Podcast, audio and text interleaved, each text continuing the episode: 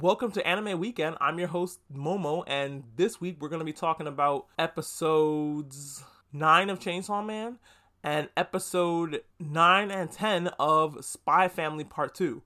And I've only watched those because I just needed a break to kind of refocus to refocus things and reformat the podcast, and I'm back. So it's time to talk about those episodes. These are gonna blow by because I'm gonna be talking about like these like their movie sized events just because I'm gonna watch a chunk at a time because this is a week, right? And I want to watch a lot of anime, so the episode lengths are gonna vary. And also, for your convenience, I'm gonna put timestamps in when I'm gonna begin talking about Spy Family and when I'm gonna begin talking about Chainsaw Man, so you can go to whichever one you want to listen to. First up is Spy Family. So this is episode nine of part two of Spy Family.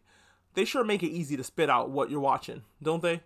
Um, in this episode, Nightfall just wants some of Twilight. That's her whole thing. Nightfall is the chick with the white hair. And she's very pretty. And if I was Yor, I'd be so jealous because she's everything I'd want to be if I was Yor. she's everything I want to be now, and I'm not Yor. You know, can you imagine what Yor feels about this woman that works with Twilight? Lloyd. She doesn't know him as Twilight, with Lloyd. And I feel that way too because, oh my goodness, she is gorgeous. But then again, so is Lloyd, and that's why she wants a piece of him. And I was like, oh, it's just a crush. It's not just a crush. She like really made me feel emotions for her that she actually felt for Twilight because our perfect little family is still Anya, Yor, and Lloyd. And Twilight is not to come between that. It's just it just made a little bit of sense for both of them to be jealous and nervous but Lloyd to be oblivious to it, and this is the only thing he's oblivious to, I like that. I got into it so much so that at the very end of the episode where she's crying in the rain and he's like trying to talk to her, I felt the same way that I felt for her as when I felt when Hughes died. You know, that whole it's a it's a good day for rain. Like I felt that when she was crying in the rain. I was like, these are the same kind of feelings being elicited here. Ultimate sadness. You can't get it your way. I know you can't have it the way you want it and that sucks. That's life sometimes. You can do everything right and still lose. Then there was a cute little cartoon bit about Bond taking a hit out on the penguin because he wants to be Anya Squishy. I thought it was really cute, that whole situation. And I love that the penguin is still relevant. Usually, in an anime like this, somebody will get a stuffed animal and you'll see it in the background of some shots. And when they want to tell you that, oh, I remember when he gave me the stuffed animal, and they'll look on the on the dresser and see the stuffed animal there, and have a flashback or something. No, this stuffed animal is like a side character on itself. I love that the fact that this penguin showed up is kept and is stuck around as a gag. And then the next episode of Spy Family, Twilight and Nightfall going undercover as tennis players in order to win an underground tennis tournament, which in and of itself could be an anime by itself. Like underground tennis tournament anime, where? Where can I get it? Uh, point me in the direction of that anime. But that doesn't exist yet Instead, we've got this show, which I'm assuming is just kind of taking the piss out of sports anime. This whole episode felt like it was a parody of sports anime, and it was fantastic. They were using crazy, souped up, dumb rackets. There's people using, you know, mega tennis steroids. There was like these big steroid freaks that are just, their traps are so big that they just look like giant dicks. And except for, I think, one of the dicks wears a hat. That's how you know he's the brother. It was fucking fantastic. There's a whip racket. I thought it was great. I'm like, yo, give me the full 26 episode treatment. I'm ready. This is why I couldn't be a person in charge of, you know, okaying and going nah to, to some anime being made into manga being made into anime because I would see the most ridiculous shit and be like, yes, I would like 10 of those, please.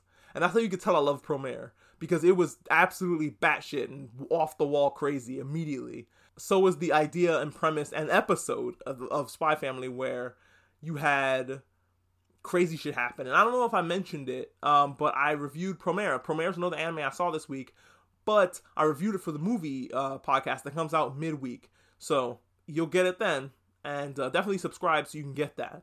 But anyway, underground tennis, serious tennis players, steroid freaks, there was gas in the green room. And also, I love that also you still have Nightfall and her storyline about being in love with Lloyd. So this episode has everything you could ever want. It has it all. It's chock full of stuff. And it was so chock full of stuff they had to make it a two-parter. So we didn't get the other part of this episode. And that kind of Well, I didn't because I stopped watching it because I needed to woo-saw inside of my own heart. I'm looking forward to watching the second part, absolutely, and seeing what the fuck's going on. And I'll probably watch a few more episodes of Spy Family just so I have some more to talk about in the Spy Family chunk because I feel like I can talk about Spy Family in a very quick amount of time because people always make the joke like what even happens to Spy Family? You know, like did, did the girl lose her dolly and that's a whole episode? like shut up, all right? Spy Family is a very good show and it has family values and drama and a love triangle. It's actually like a love rhombus if you want to be real. And the only people that are in love is Nightfall. She doesn't know that there's no love anywhere else.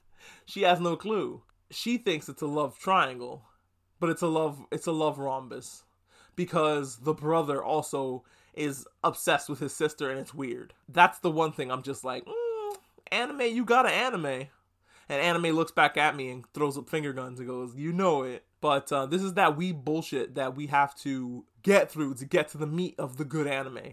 Like I always say, like watching anime is like eating a crab. In order to get to the succulent meat inside, you have to break the shell open. And the shell in this one is her brother's in love with her. But that's okay. Delicious meat. And also, Anya's so cute and adorable. Do it for her. And without a doubt, I think Anya is the funniest character right now in anime for the past, in funniest character of the year in anime. Like she absolutely makes me lose my shit. It's it's up between her and Power for funniest anime character. So yes, that's my thoughts on Spy Family. Now jumping over to Chainsaw Man.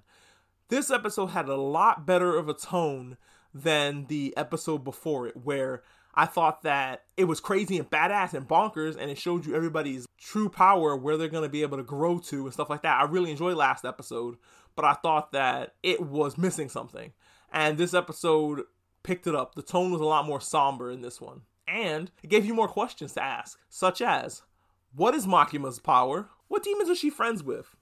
Just asking. Why the fuck is the chick with that scared of things so fast? How the fuck do they come back from this? There's lots of questions that that this episode gave me, but it gave me hope also. When I saw Makima walk off the train and she's like covered in blood and she's like, "It's not mine," I was like, "Oh, thank God."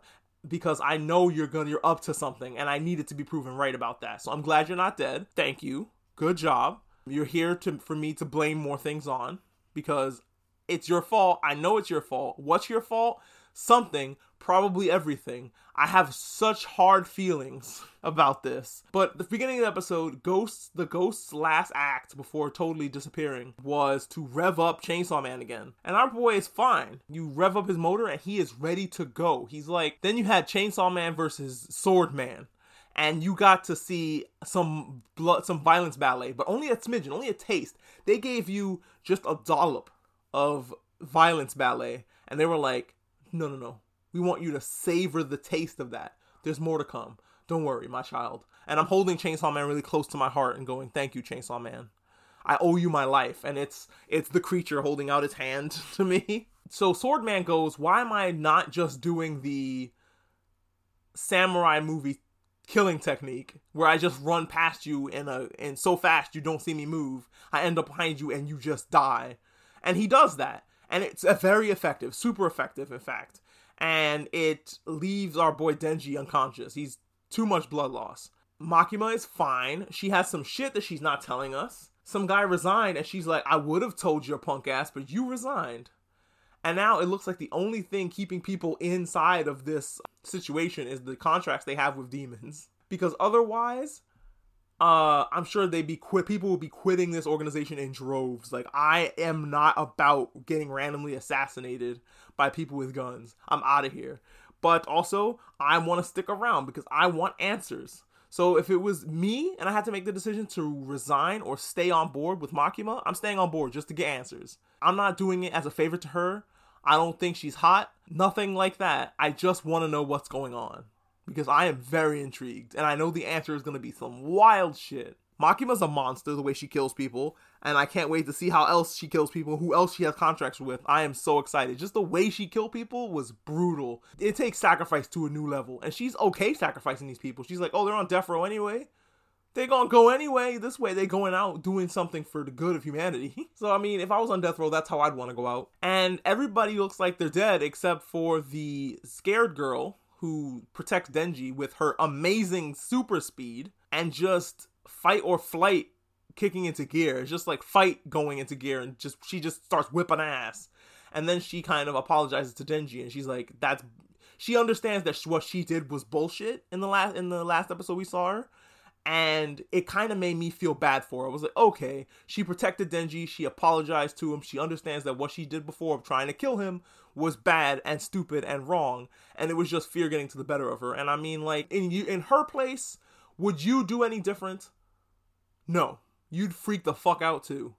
So yeah, that was Chainsaw Man, and I cannot wait. I cannot wait to watch more of that. So that this has been the trial episode of Anime Weekend. Let me know if there I should change anything or what I should do with the formatting or anything to make this more fun to listen to. Uh, or how many anime should I put on here, or how many anime should I watch in a week to talk about in Anime Weekend? Stuff like that. Definitely hit me up on audio underscore DEE on Twitter and give me suggestions. Thanks so much for listening.